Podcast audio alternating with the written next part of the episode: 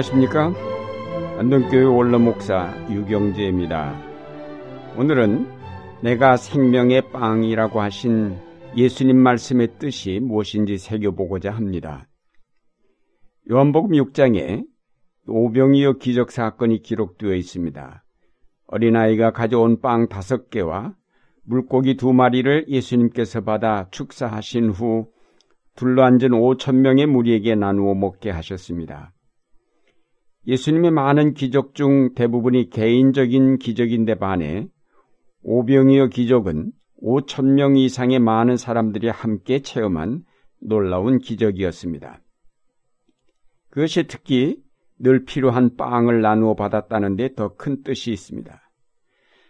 빵 문제를 해결할 수 있다는 희망이 사람들을 들뜨게 하였고 그래서 사람들은 예수님을 왕으로 추대하려 하였으며 그 이튿날에는 예수님이 가신 곳을 찾아 쫓아갔습니다. 다른 기적과 달리 오병이어 기적은 사람들을 대단히 흥분케 한 기적이었음을 말해줍니다. 그러나 예수님은 찾아온 저들에게 말씀하셨습니다. 너희는 썩을 양식을 얻으려고 일하지 말고 영원한 생명에 이르게 하는 양식을 위해 일하여라. 그 양식은 인자가 너희에게 줄 것이다. 예수님이 오병이어의 기적을 통하여 의도하신 뜻이 여기에 분명하게 드러났습니다. 사람들이 썩을 양식을 얻으려고 노력하지만 영원한 생명에 이르게 하는 양식이 그보다 더 먼저이고 중요함을 일깨우시고자 오병이어 기적을 행하셨다고 볼 수 있습니다.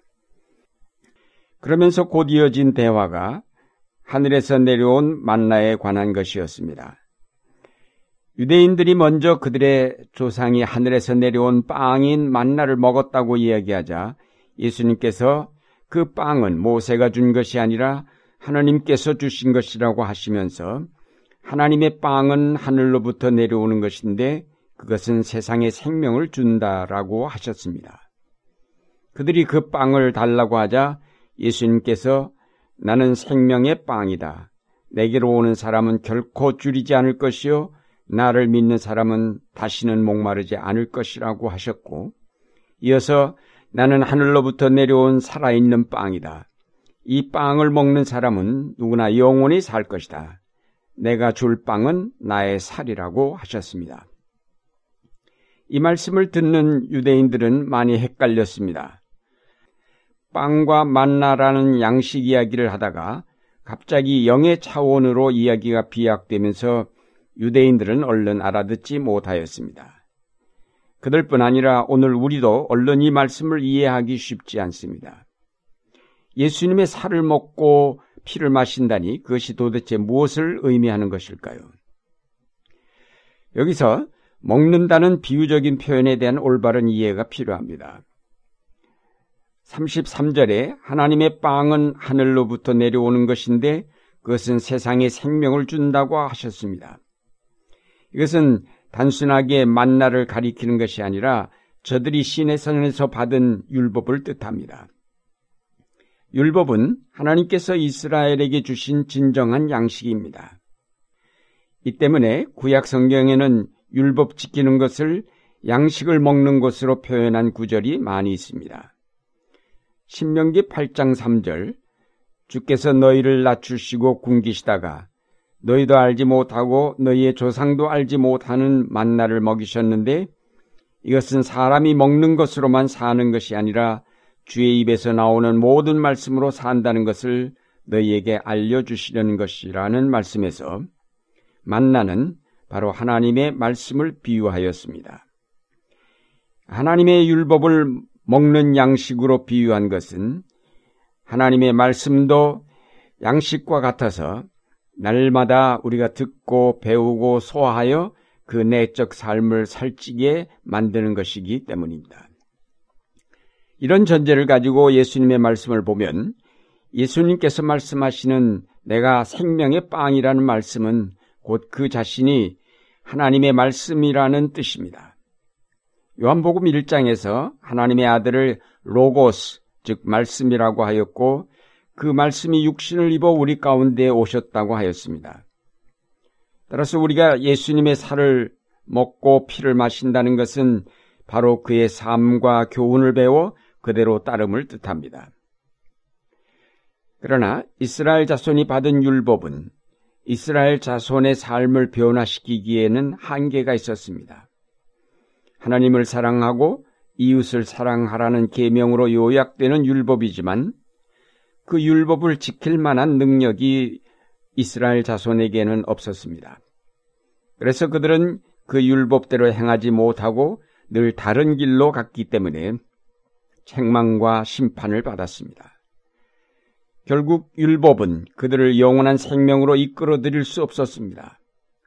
바로 이런 사실을 예수님께서 지적하신 것이 48절 이하의 말씀입니다.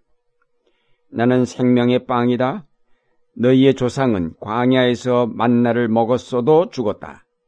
그러나 하늘로부터 내려오는 빵은 이러하니 누구든지 그것을 먹으면 죽지 않는다. 이스라엘 조상들이 만나를 먹었어도 죽었다는 말씀은 바로 저들이 율법을 가지고 그 말씀을 먹었어도 영원한 생명을 얻지 못하였다는 것입니다. 이스라엘 조상들이 먹고도 죽은 것과는 달리 예수님 자신은 하늘에서 내려온 빵으로 사람들이 이것을 먹으면 죽지 않는다고 하셨습니다. 즉, 말씀이신 예수 그리스도는 율법과 다른 하나님의 말씀이며 그것은 사람들을 살리는 놀라운 능력을 간직하였음을 뜻합니다. 따라서 여기서 말하는 말씀은 단순하게 예수님이 이 땅에 오셔서 가르치신 교훈만을 뜻하는 것이 아닙니다. 예수님께서 특별히 내 살을 먹고 내 피를 마시라고 하신 것은 그의 삶, 특히 십자가에서 돌아가시고 다시 사신 그의 삶과 직결되어 있음을 나타냅니다. 예수 그리스도의 살을 먹고 그의 피를 마신다는 것은 바로 그의 십자가를 통한 구속의 역사를 믿고 그리스도를 구주로 영접하여 그를 본받아 삶을 뜻합니다. 따라서 이 말씀을 먹는다는 것은 단순히 귀로 듣는 것만을 뜻하는 것이 아닙니다. 로고스는 단순하게 말로 전달되는 메시지가 아니라 그리스도의 십자가 죽음과 부활로 이루어진 말씀을 뜻합니다. 따라서 이런 말씀을 먹는다는 것은 사도 바울의 말씀대로 나는 죽고 내 안에 그리스도가 들어오시는 구체적이고 체험적인 삶을 뜻합니다.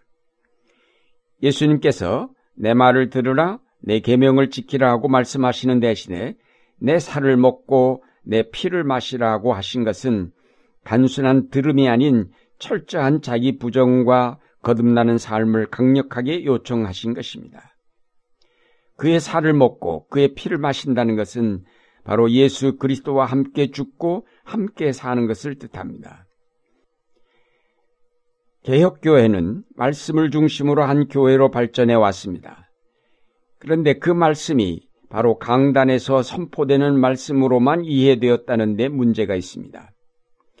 우리가 성찬 예식을 소홀히 함으로 말씀은 단순히 선포되고 듣는 것에 머물게 되었습니다. 그리스도의 살과 피를 나누는 성찬 예식은 하나님의 말씀을 단순히 듣는 것이 아닌 먹는 것임을 깨닫게 하는 중요한 예식인데 이것을 소홀히 함으로 우리는 말씀을 먹는 대신에 듣기만 하였습니다. 먹는다는 것은 바로 내 속에 그 말씀이 들어와 소화가 되어 내 영의 삶이 변화되고 자람을 뜻합니다. 귀로 듣는 하나님은 다분히 사변적이고 이론적인 것에 머물지만 말씀을 먹음으로 깨닫는 하나님은 바로 그가 내 안에 오시고 내가 그 안에 들어가 만나는 하나님입니다.